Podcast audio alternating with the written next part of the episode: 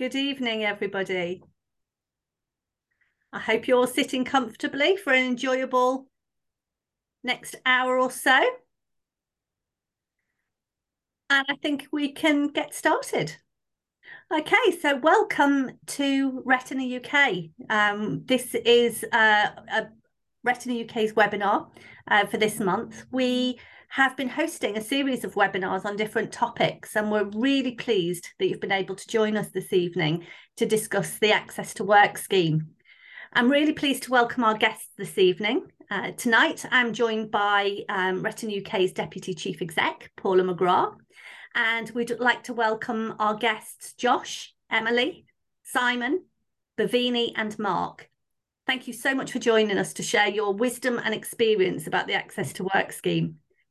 There's going to be opportunity for you to ask questions and I'd ask you to please type them into the Q&A section which if you're on a computer you'll find it at the bottom of your screen.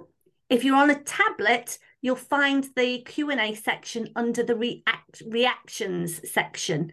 Um, so please do type your questions in as you think of them rather than trying to remember them at the end and I'll be collating them as we go through.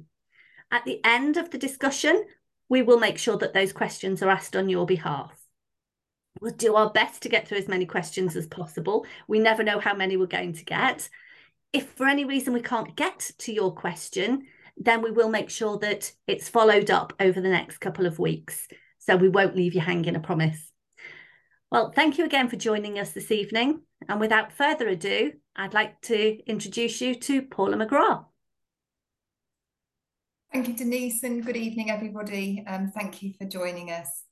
So this evening's webinar is on access to work and the government scheme. And really, we want to give you some information on um, how it could support you in the workplace, um, but really to share the experiences of a number of our community who are using the access to work scheme. So at Retina UK, we believe really strongly in sharing people's lived experiences um, there's a wealth of knowledge within our community, and we feel that by sharing it, um, we can all help each other out to understand what the opportunities might be for us. So, really, the focus is going to be on a, having a fairly informal chat this evening about access to work. Um, we will cover off a few of the technical bits, but we're not going to go into lots of detail about the scheme itself, more around sharing people's experiences. Before we get started, I'd just like to invite our panelists to introduce themselves, um, just to give their name, um, maybe tell us where they work, and um, if they're happy to um, their sight loss condition. So um, can I start with you, Bhavini? Yeah, sure. Hi, thanks, Paula. Hi, everyone. So I'm Bhavini Makwana. I'm the campaigns and in uh, projects manager at Thomas Pocklington Trust. Um, I also founded and chair BAME Vision, and I'm actually a volunteer and ambassador for Retina UK. I chair their London peer support group. Thanks. Um, oh yeah, and I've got retinitis pigmentosa. Thank you, Bhavini. Um, Mark? Hi everybody, my name's Mark Baxter. I'm the Information and Support Coordinator for Retina UK. I handle two of their service provisions, our Talking service and our peer support group network. And I'm also living with retinitis pigmentosa. Thank you, Mark. Simon? Uh, good evening. Uh, my name's Simon Lakin. I'm a technical business analyst. I, I work currently for the RNIB. I've done for the last year or so um, before that, for about 12 years, I worked for other organizations and I've used Access to Work for about 20 years. Um, I have a condition called rod cone dystrophy, which is a, a type of RP. Thank you, Simon. Josh? Yeah, hi, good evening, everyone. Uh, my name is Josh Feehan. I am the head of internships at Thomas Pocklington Trust. Um, so I've we uh, I've accessed access to work for the last uh, 15 years, I'd say, in a number of different roles across public and the voluntary sector. And I'm also uh, studying my barrister training course at the moment um, as ambitions to become a barrister in the future. Thank you. Oh, sorry, I have Leber's hereditary optic neuropathy, so I have no uh, central vision, just peripheral vision. Thank you, Josh. You sound like a very busy man. Thank you for making the time to join us this evening. Um, and Emily, Sorry, it wouldn't unmute then. no worries. Hi everyone, I'm Emily. Um, I work as a transitions coordinator in the education team at Thomas Pocklington Trust. Uh, but prior to that, I was actually an, on Josh's internship scheme, which is the first time I actually heard about access to work. So I suppose i have got quite a, a, a new experience um, of the scheme. Uh, and I also have retinitis pigmentosa and the same as Simon, uh, dystrophy as well. Thank you, Emily. So how fantastic to have such a, a breadth of experience um, in the room with us this evening. I'm really looking forward to hearing um, how more about how you've used access to work. Um, I guess the sensible place to start really is to understand how you have um, used access to work. Um, Bhavini, would you be able to give us um, some information about that, please? Yeah, so um, when I became first aware of access to work, uh, when I started working back in 2016, I hadn't even heard of the scheme. Um, it was only until my manager told me about it. So once I'd got the job, um, and that basically opened up the world that you know what access to work is. Um, I had an assessment, and it was actually the assessor who kind of told me what kind of things I'd be um, available to apply for depending on my job um, job description and what my duties would be. So in terms of equipment and taxi journeys, as well as a support worker. Um, that's what I use, and that's kind of um, developed over the various roles I've had since 2016. Thank you, Bhavini. And actually, now would probably be a really good point, Josh, if you don't mind just spending a couple of minutes giving us sort of a fairly broad overview of the scheme um, and yeah, who, of course. who's entitled to use it and how it might be able to help. Yeah, absolutely. Uh, thank you, Paula. So, just so everyone's aware, um, as Paula mentioned earlier, is a government scheme. So it's run through the Department of Work and Pensions and administered through uh, the Job Centre Plus uh, team within the access to uh, within Department of Work and Pensions. And the scheme uh, has been set up to assist employers in uh, making reasonable adjustments to support new and existing employers employees. So, so just move to my next bit of slide. So, what sort of support is available through the scheme? So, adaptations to premises and equipment, special specialist aids and equipment. So, I'm using JAWS at the moment, which is screen reader software, which um, access to it kindly funded. uh, support workers, travel to work, and also travel within work now there is a couple of caveats with this, within this aspect though, because it's only technically eligible if there is no practical uh, public transport routes that you can use within um, within getting to work or getting around work as well. Awareness training um, for colleagues as well within the organize within the organisation. So, for instance, um, for uh, certain conditions, um, Access to it will fund um, organisations to go in and provide uh, awareness sessions around that specific condition or disability.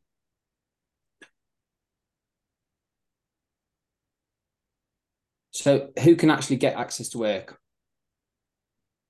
So to be eligible for access to work, a person needs to have a disability or a health condition, which means they need either an aid or equipment or financial or human support to enable them to do their work had a mental health condition uh, and need uh, support or assistance within work. They must be 16 or over, uh, be in or about to start work, or uh, self employed. They also need to be residing in England, Scotland, or Wales. And I don't know if anyone on the court on the session tonight is from the Northern Ireland, but uh, there is a separate scheme within Northern Ireland and also they must must, must not be uh, claiming incapacity benefits or employment support allowance whilst in work. So.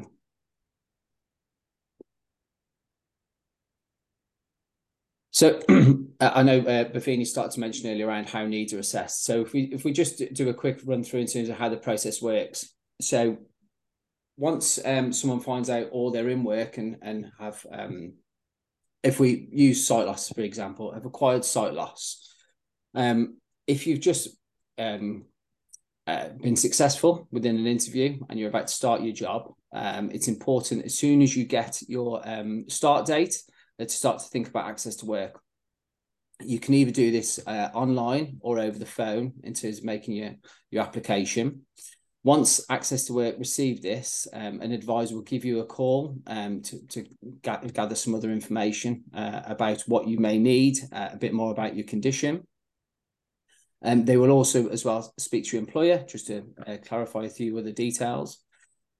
But as you can imagine, most advisors are, not necessarily technical, um, so they don't necessarily um, understand all different conditions. Um, so they, they have to actually get technical um, expertise and advice around this. So then they will refer you um, for an assessment, which will usually take place within your um, place of work.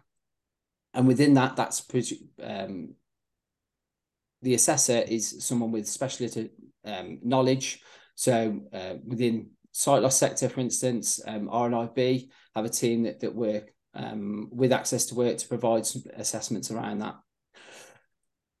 And then following on from that assessment, so when they do that, perform that assessment, it's important actually, and we would advise that you may have your line manager within the meeting with you because it's about talking about the task you will be performing and understanding what is the best um, equipment or um, aids or whether um, human support would be um, beneficial for you to do that, perform that task or within the within your job. So what we would definitely advise as well is being very prepared for that um, assessment. Again, it's a two-way um, process, so it's not someone just dictating to you um, what what what you should be having. Again, it's very much talking to you, understanding your needs, and it's best if you've done some research prior to that to that uh, to understand what is the best types of equipment uh, you you would benefit from, and if you've used equipment in the past. So depending on what stage you're in your life, say for instance, if you've used uh, JAWS throughout your education, it's probably beneficial for you to continue to use JAWS because you're, you're used to it. Uh, just move on next next slide.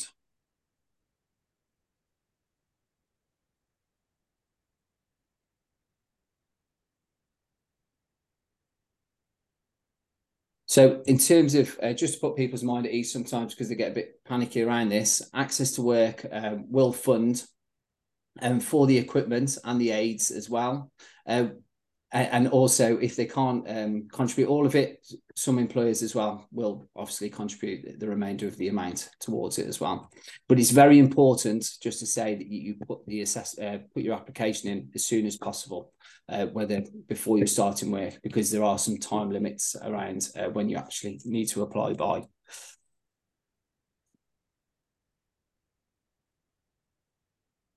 So just in terms of some uh, tips as well around this, I suppose I'd like to cover off. So, in terms of know what you want, so like I mentioned before, do some um, work prior to any assessments that you're going to be having. Um, get get some advice from others. Um, also do some research online. Also contact some equipment suppliers as well. Um, so they're always happy to to provide and, and, go and visit you to demonstrate the different types of equipment. Just because you've used something previously doesn't necessarily mean it's going to be the best thing for you to use in that job. So definitely do some, get some hands-on uh, training around this. What I would suggest as well, anything that you do receive, especially within specialist equipment, make sure you take up the opportunity to have some training provided on that like myself, I've used JAWS for many years, but however, every time I do a new assessment, I try and get some refresher training on JAWS just to make sure that I'm up to date with and, and using it proficiently, I suppose. Um, one thing I would definitely say is it's so important as soon as you get um, your start date, if you're starting a new uh, position, to make sure you get your application in early. Um, there are significant delays or have been significant delays um, with with the uh, access to work process up to six months sometimes.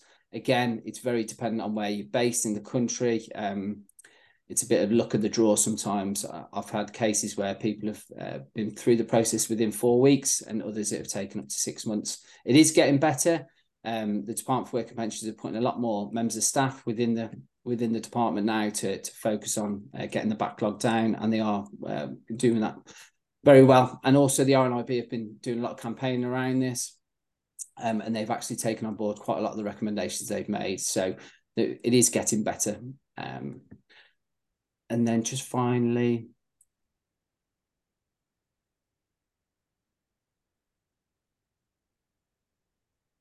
Um, it, yeah, and I suppose just just the final thing as well regarding the assessment. Um, I think I mentioned it earlier. Just ensure that your line manager, if possible, is present within that as well, just to ensure that again they they can uh, pick up any areas where you may may not have uh, mentioned as well, so they know your role because you're going to perform that role for them. So it's good to have them within the room to provide that sort of advice.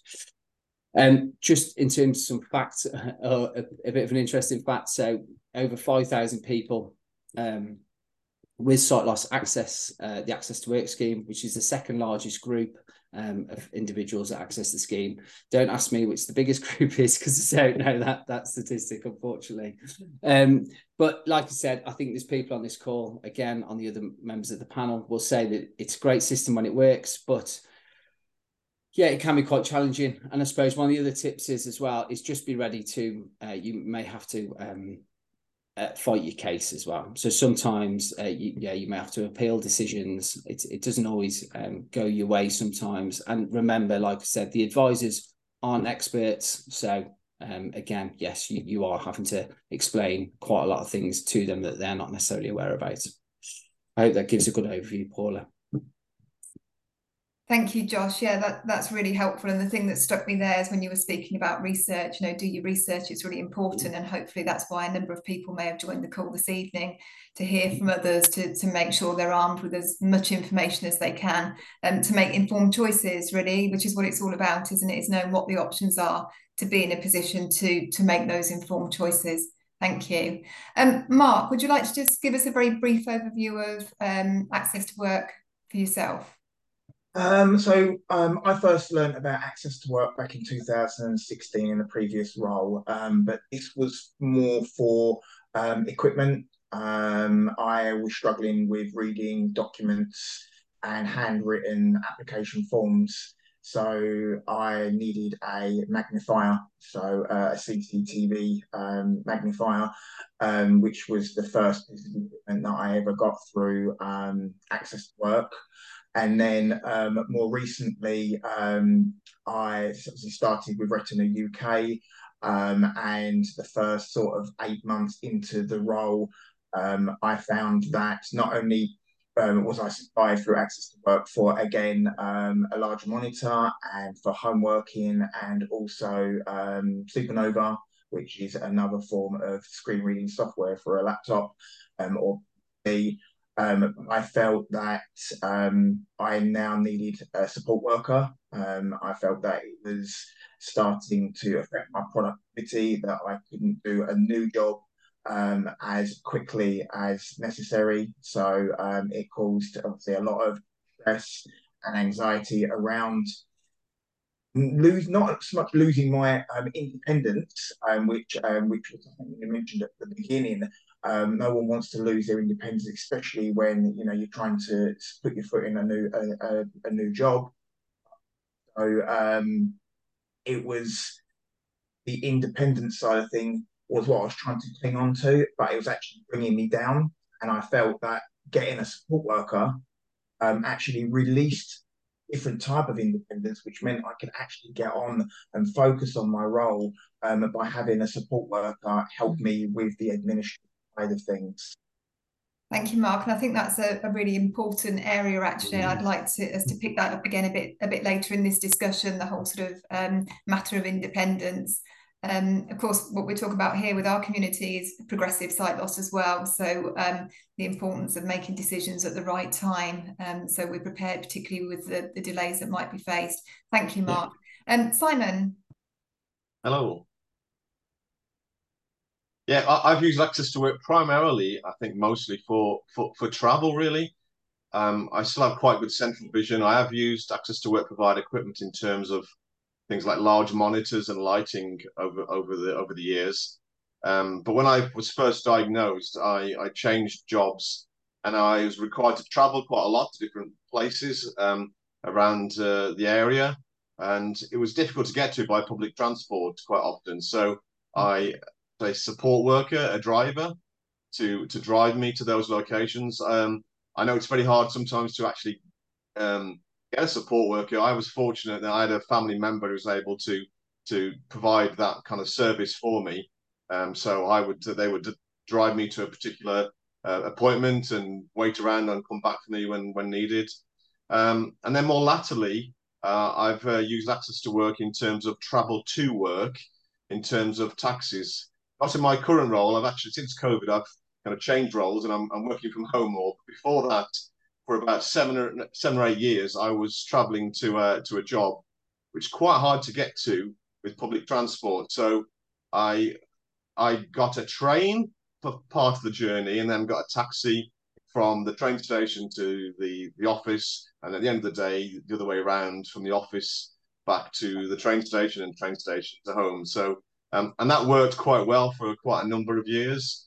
I guess some of the challenges for me were kind of like managing the kind of the taxi firms and making sure they arrived on time um, and, and and the claiming back from of, of the invoices from access to work. But without that, I don't think I could have done that job uh, for seven and a half years without that support from access to work with taxes. Thank you, Simon. And we've already, you know, we've had quite a, a breadth of experience now. But Emily, um, you're relatively new, I think, to the world of work and certainly access to work. Would you uh, like to tell us about your experience? Please? Yes, of course. So, yeah, so I graduated from university last year. And when I was looking for jobs, um, employers didn't know how to support me, and I didn't know how to tell employers how to support me either because I'd not heard of access to work. And so it wasn't wasn't until I joined the Get Set Progress internship program that Josh runs that um, once I was successful in my application for that, they actually said, you need to apply for access to work. This is what it is. This is how it works. Um, and so that's what I did. And I would um, pre warn people that the questions can almost be a bit off putting in the sense that you should apply for it really before you're in your role if you're starting a new role. But mm they do ask it as if you are in your role. And I remember yeah. being very confused by that when I was applying for it uh, the first time. Um, but yeah, I was able to get various equipment, so um, a widescreen monitor, and um, I used ZoomText at university, and I, I, can't remember if it was it was probably the assessor that recommended that I use ZoomText Fusion, which is ZoomText, but you also then have the option of using a screen reader um, that's like linked together. I don't know the technical term, but um, obviously for for for me and my um condition being progressive, it's as you said, Paula, like it's important to to kind of plan ahead. So that was good to be able to have the training to know how to use ZoomText, but also if in the future I want to use the the kind of um screen reading software to use that as well. Um, and so that was a really good thing that I learned from the scheme. Thank you, Emily. Um, it's still really concerning that people are not aware of access to work. Yeah. Um, we regularly hear from our community from people who have been working for many, many years um, that are not aware of access to work. Um, I just encourage everybody who does access the scheme or, or knows about it to spread the word as much as they can and never make any assumptions that um, that friends or colleagues are, are aware of it. Um, Josh, is there anything you particularly like to add from from a personal perspective on this? Yeah, um, I suppose sim- I've had similar experiences to, to, everyone on the call in terms of I've, I've used access to work in the past for travel um, into into work, uh, whilst in work, uh, and also had a support worker. It all depends, and I suppose that's what's identified for me. Depending on what, what your role is, you will then start to identify, in actual fact, what is the right um, uh, provisions that you that will need me to enable me to do to do that role. Um, I think just to uh, pick up on, uh, I think it was Simon that made the point around some of the, the process in terms of claiming back um, from them can be difficult, but they are looking to make a lot of changes to the system at the moment, so it makes it a lot more streamlined. I think Bhavini, you may also use the pro- the, the, the program for uh, support worker as well. They are trying to um, streamline the process, make it more digital. But I remember the days of having to um, getting people to sign it off, and then they'd send it you back, and you'd say, "No, you've filled in the wrong form," and it was it was very complicated at the time. But they are trying to, like I say, streamline the process. Um, but I think Paul, you make a really good point, and Emily is is when she says about hadn't heard of the program, we, are trying as much as we possibly can to ensure that ECLOs, for instance, are well aware of access to work, ensuring that, that people at diagnosis point understand about it. Those going through the education system as well, making sure that they're aware of it. So we're trying to enable the individual to uh, be empowered to talk to their employer about access to work because unfortunately employers again um, they're still not aware of the pr- program either so even hr professionals who you would assume would be well um, well equipped with understanding what what what what's available for members of staff because again it's around those staff that acquire sight loss within organizations as well not just for those um, that are applying for uh, positions. They should be well aware of it but i think recent statistics state as well high numbers of employers still unaware of access to work and how it can benefit them. Yeah absolutely the case. Thank you um, I'd just like to explore a little something around um, sort of the, the emotions um, connected to access to work and maybe the, the first application um, that goes in. And we've certainly heard from some of our community that they are concerned that it will result in a, a loss of independence. I wondered whether I might invite some of you just to share with us sort of more around less about the, the practicalities, but around the, the emotions that went with um, applying. Bhavini, is there anything you'd like to share with us around this?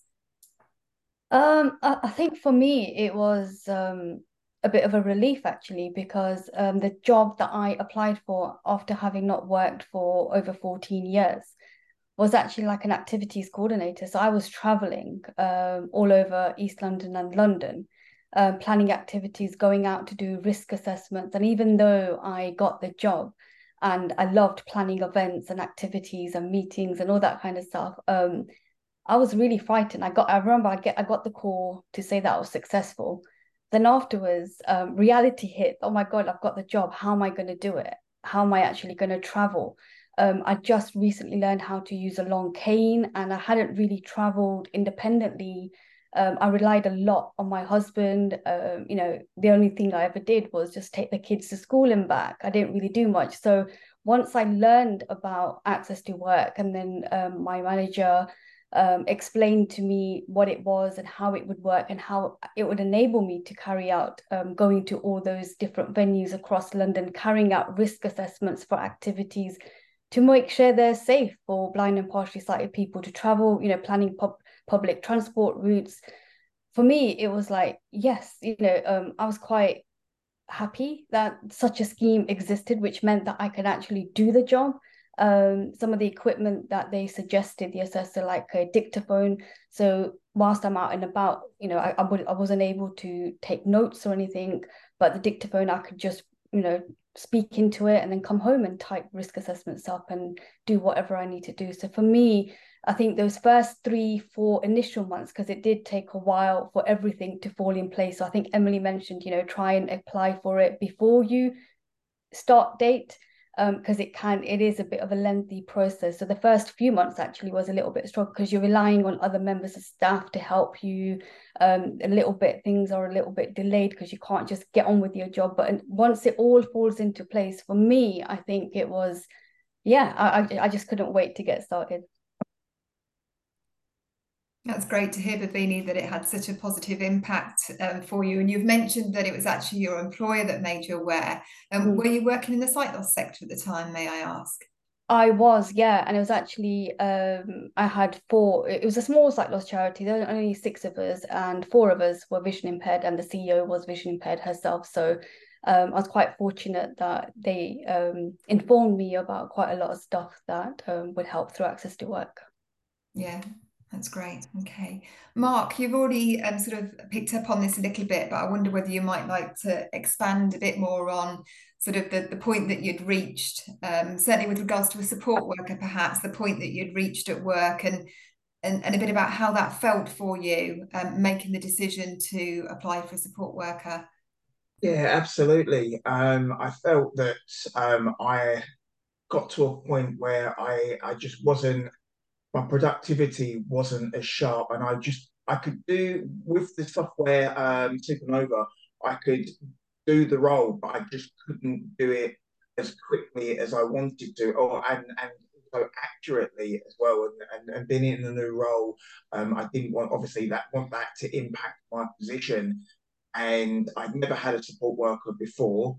Um, and I thought I'm going to have to, you know, I've hit another impact point, you know, um, in my in my sight loss journey that I am not going to be able to do everything myself. And it was quite hard hitting, considering that I've been around computers and IT for um, almost 20 odd years, um, and to have that and another massive part of my life taken away from me that I just couldn't use a, uh, computer as quickly as I wanted to, um, that's when I decided that it's, it's about time that I had um, a support worker. And as soon as Caroline, um, who is also my wife as well, um, you know, um, took the position um, with 18 years of administrative experience under her belt anyway, I knew that she was was quick enough and confident enough to be able to um, be relayed the information that I will send her and, and help us do a lot of the communications that I do for for our uh, peer support groups.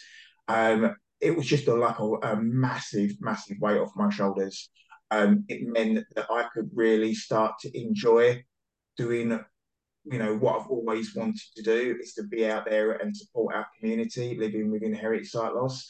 Um, and I really started to enjoy it. Um, Caroline not only is my administrator for for as a support worker, but she is also my mobility.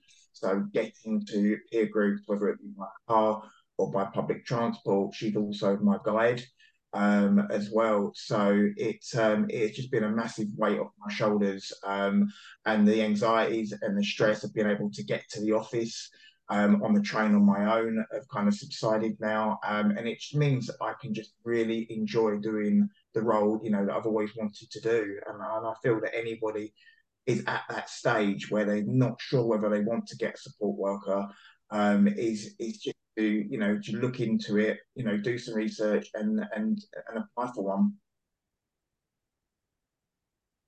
Thanks, Mark. And I hope you don't mind me saying that myself and your colleagues probably um, saw that weight lift off your shoulders at the point that you're, um, you had a support worker. You, you, were you were a changed man. So um, yeah, I think a great advocate for for people to consider whether that's right for them. Um, I'm just thinking maybe Simon, um, how did you hear about access to work, and how did you feel about applying for the for the first time?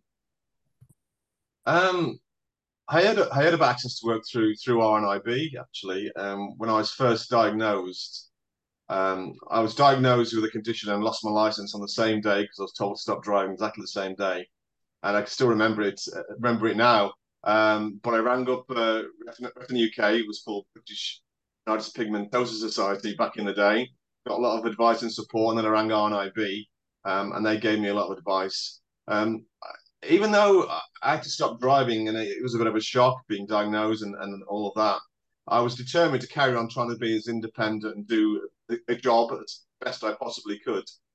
So I, I had no um, qualms about contacting Access to Work. Really, it was just. I mean, I think when I look at it, is we all we all need each other in some ways. You know, we all need we all need a um, someone to deliver food to the supermarket, don't we? We're all in, in dependent on on each other in, in society for lots of different things. So um, yeah, I was determined to carry on. And I, and when I was in in that role where I was traveling around around a lot, I had colleagues who were doing the same kind of role as me. Um, most of them were driving to the to the appointments, and they were able to do different types of um, appointments than I could because I, I couldn't drive. You know, they were going to places to see someone um, maybe in their in their house in the middle of nowhere. Uh, it was hard to get to by bus or train. So I thought, no, I'm gonna, I want to do the same as they can do. You know, I was determined not to be be different in, in, in that respect. So I was quite happy to try to get a support worker to to, to do that, um, to drive me to the different places. So yeah, that was that was my attitude anyway.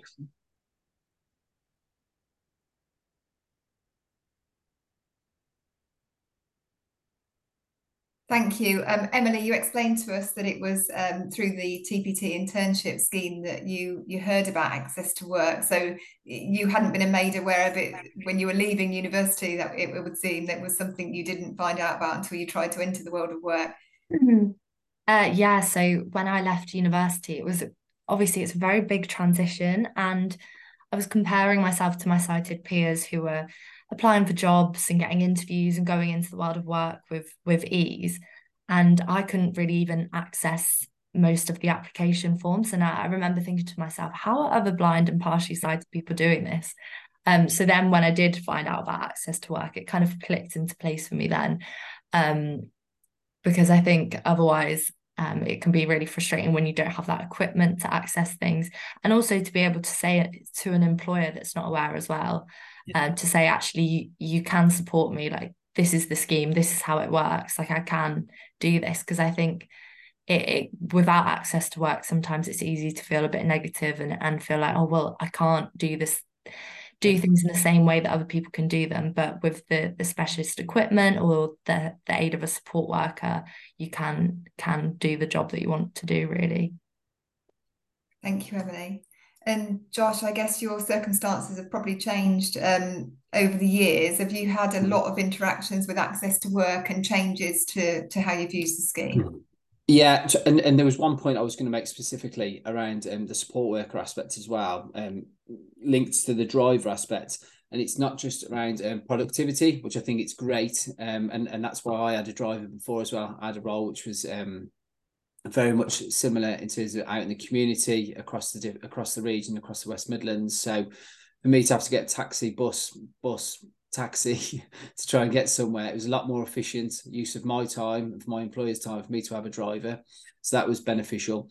But the other thing as well is um, with my sight loss, I used JAWS. So, and there was a lot of professionally produced documents that I had to do, which went to different uh, stakeholders. So whether that be senior management or external facing documents.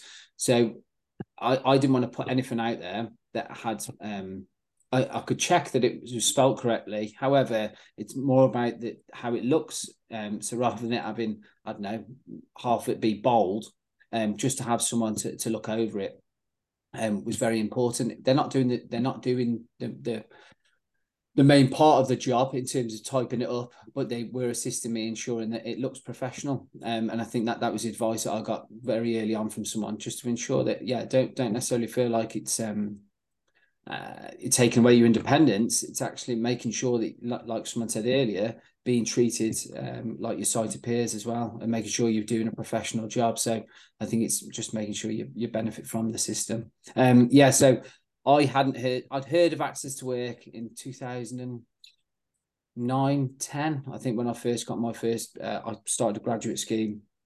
Um, so I remember going in and telling the employer about Access to Work because uh, one thing that someone always told me is, well, if you've got sight loss, the, the, the person, the other side of the table is probably going to be uh, have reservations or hesitations on. Look, I work with employers all the time, and trying to convince them that blind and partial people can do a job.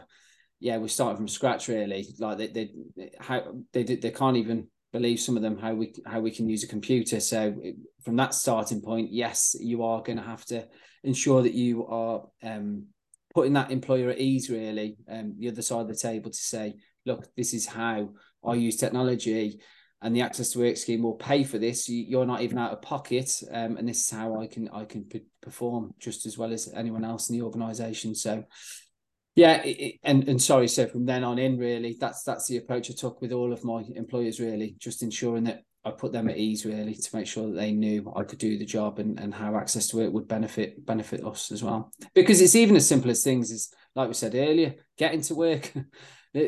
Most people, unfortunately, we live in a society where people don't really understand um, sight loss. So even from as simple as well, how are you going to get to work? Do you know what I mean? How, are you going to get here? Well, uh, yeah, I can actually get there, and it's absolutely fine. Again, a lot of this is holding people's hand through it, um, and you've got to I suppose advocate for yourself as well and tell them. And I suppose I've, I've always had to do that. And from an employer's perspective as well, yes, it is frustrating. Um, so I've been the side of uh, supporting uh, members of staff through it as well. Um, yeah, and yeah, it, you you you may get a great advisor, you may not get a very good advisor, and I guarantee you're probably going to have to coach them through the process as well. So that that's I suppose the advice was given earlier. Just be prepared. You you may have to have some challenging conversations with them.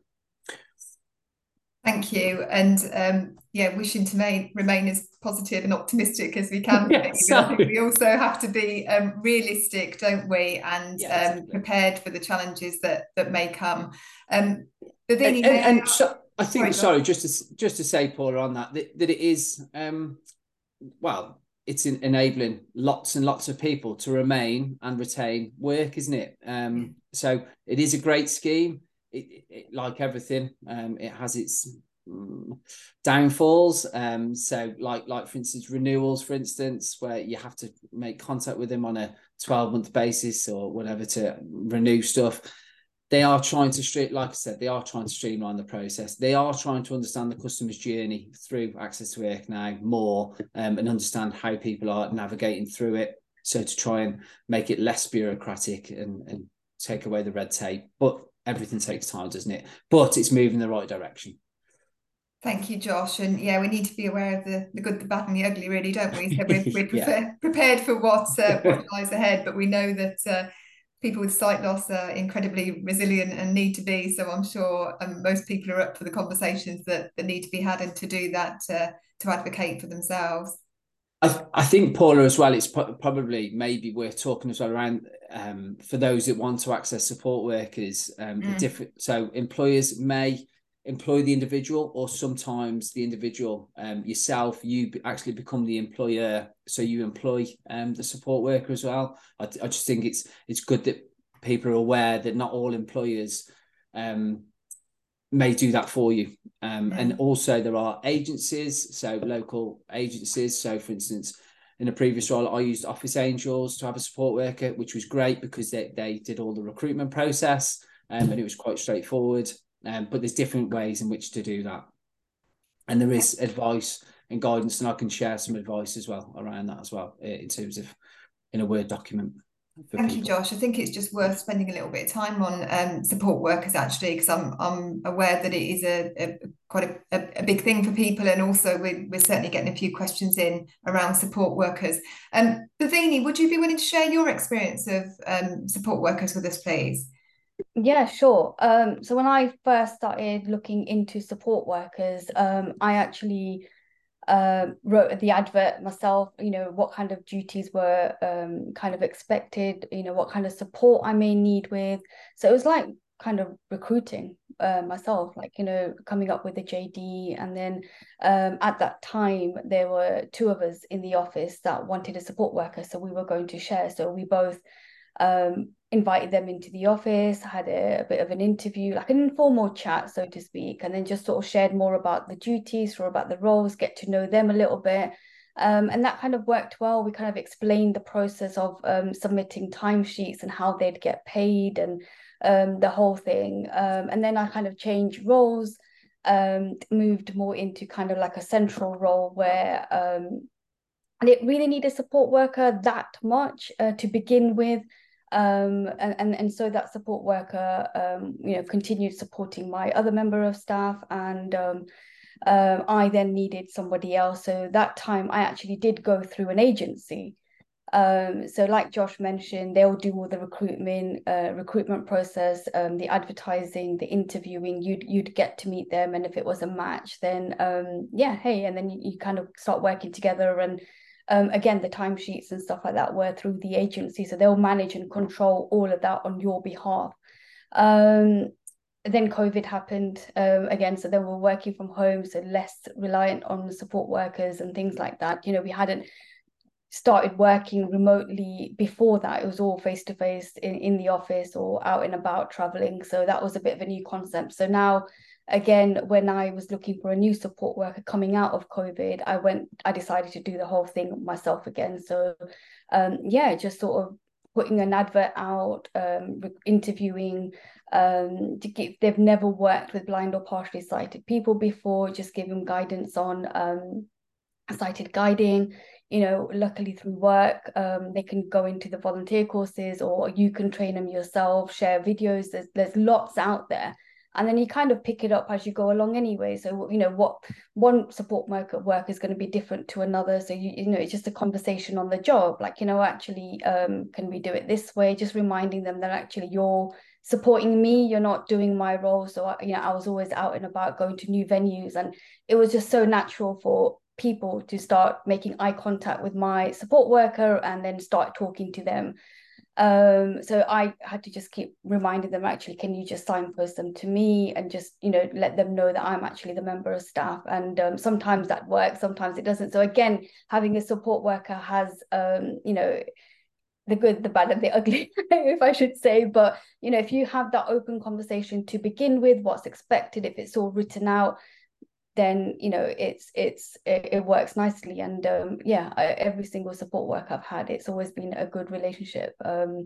and you, you you just sort of build on it. So you know if, if it doesn't work out right from the get-go which it may or may not it's something you can sort of build on and just have that open lines of communication that actually um, it's best to do it that way or this is how it's preferred or um, planning routes. So I, I'm a guide dog owner now. So when my support work is planning routes, um, we have to make sure um, that it's accessible in terms of because he's not escalator trained. We need to plan routes in a way that uh, you know it's either step free or you know I don't mind walking. So getting off you know just having that conversation about work what works best and just you know they're supporting you to do your job not um, doing your job for you so i've had both experiences Thank you, Bhavini.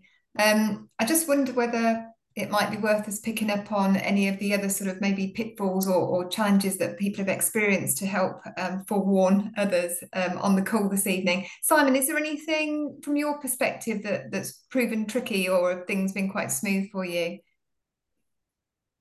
Um, no, it's not always been smooth sailing, uh, like like like Josh alluded to. Um, taxes Sometimes taxis turn up, sometimes they don't.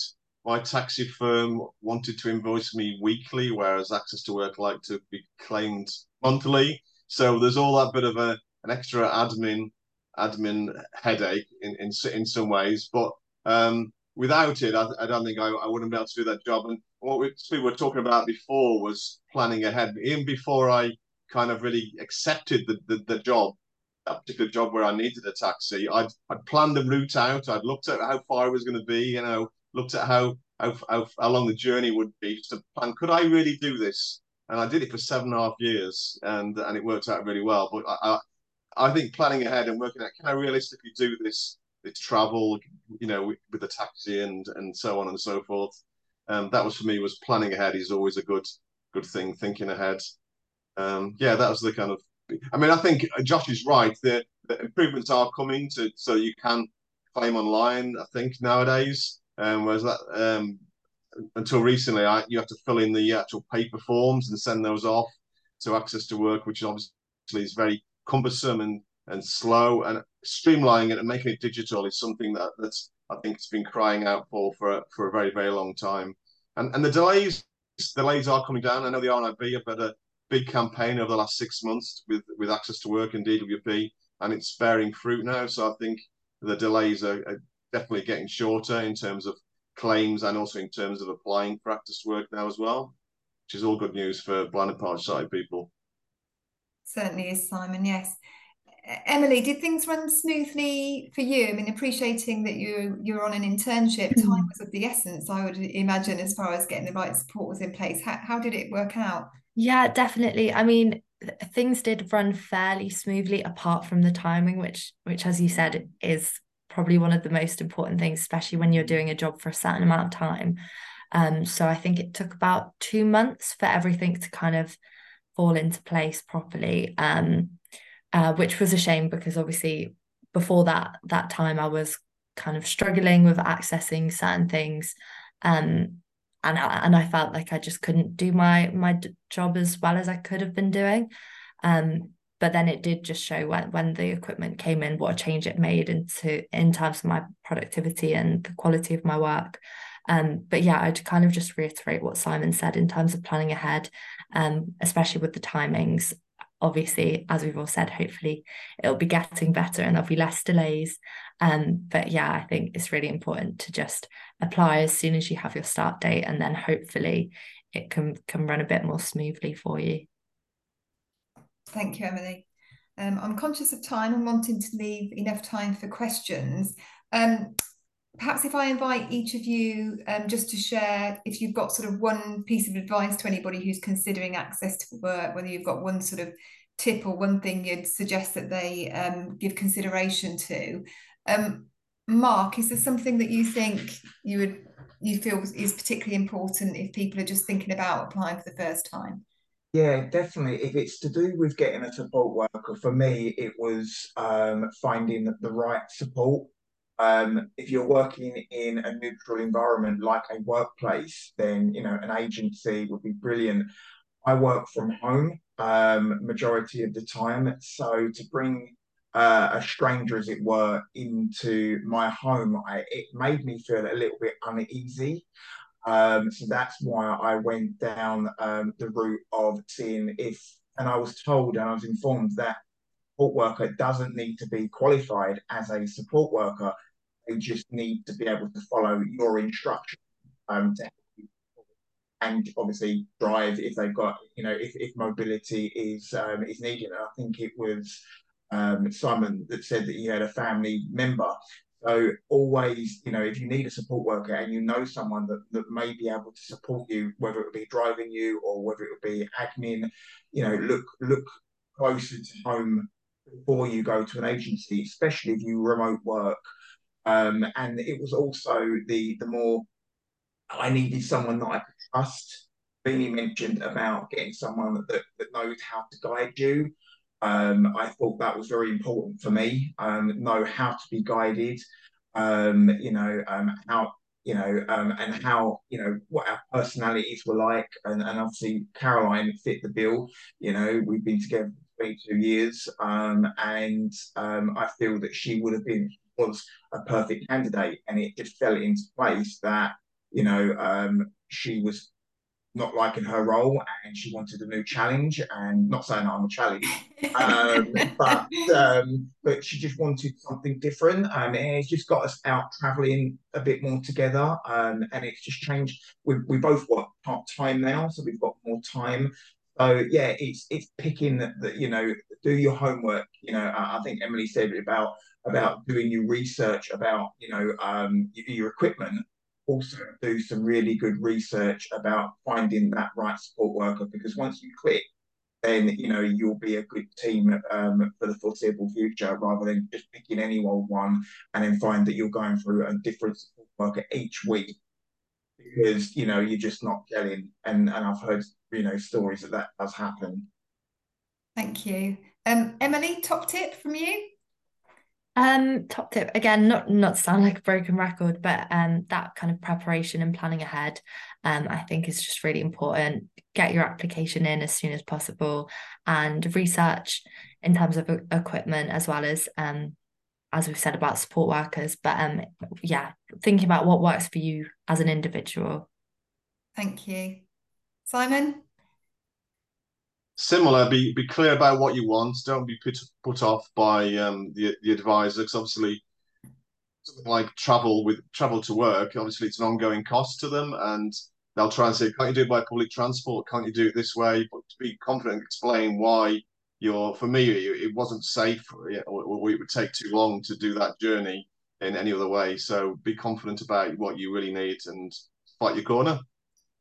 Thanks simon. Bhavini um, similar, yeah. I think if you know what your options are, you can best self-advocate for yourself. So Simon just mentioned about travel. Um, in terms of sometimes you may need to increase your hours when it's renewing uh, your claim um, every three years or so. If your job changes, your duties change.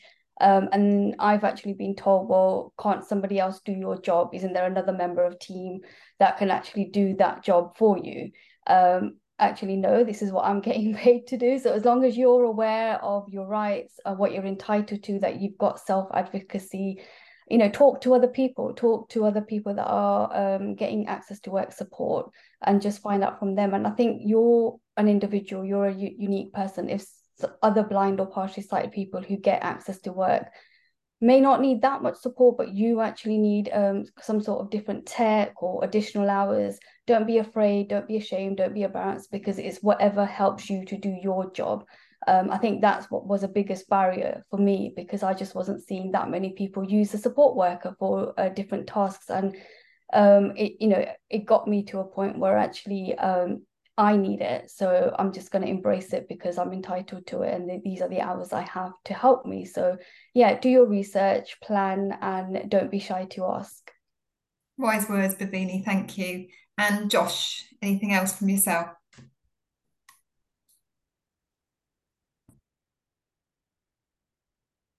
Josh, you're just on mute. Muted, Josh. Sorry.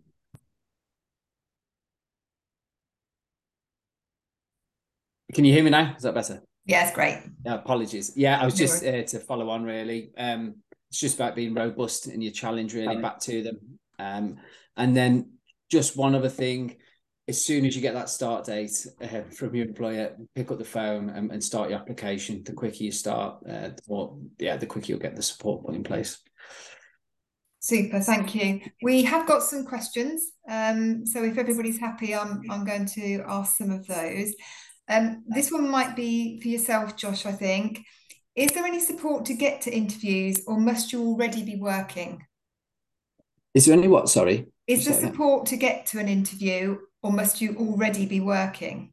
Yes, I believe. Yes, I believe you can um, potentially. Um, can I come back? Can I come back to that one? Mm, I, I yeah, of course. Into that one and come back to Yeah, the person. yes, yeah. Any some just just to say on that, Yeah. some employers will re, re, reimburse you um to get to to interviews, but Okay. um yeah, it's different. But I will uh, take that away and come back to you. Thank you. Um, we've got another one here again, probably for yourself, Josh, unless anybody else has um, personal experience of this. The question is, you mentioned that sometimes a decision needs to be appealed.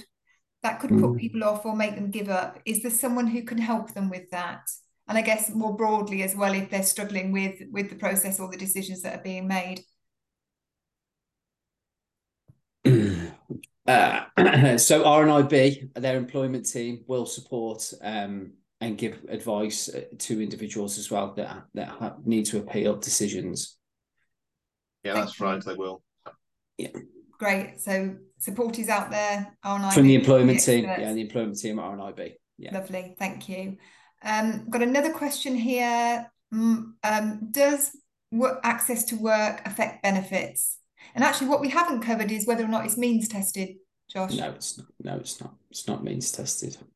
And does it No, uh, it's not means tested. Sorry, but it does. we- Yeah, as I mentioned earlier. So if you're claiming employment support allowance or incapacity benefit, you yeah, you, you can't claim those whilst uh, getting uh, having access to work. Thank you.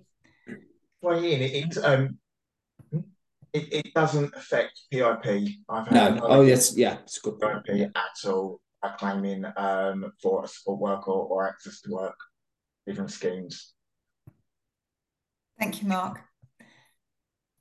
Another question is, my husband and I are directors of our own company, and I'm an employ I will be an employee. I'm registered blind. Can I benefit from access to work? There's Yes. a fairly technical question there. The answer is yes, says Josh. Because, like we said earlier, access to work is able to open not just for employers, but to, um, to employees, but also those that are self-employed. But you're part of a business, so yes, absolutely, you'd be entitled to it.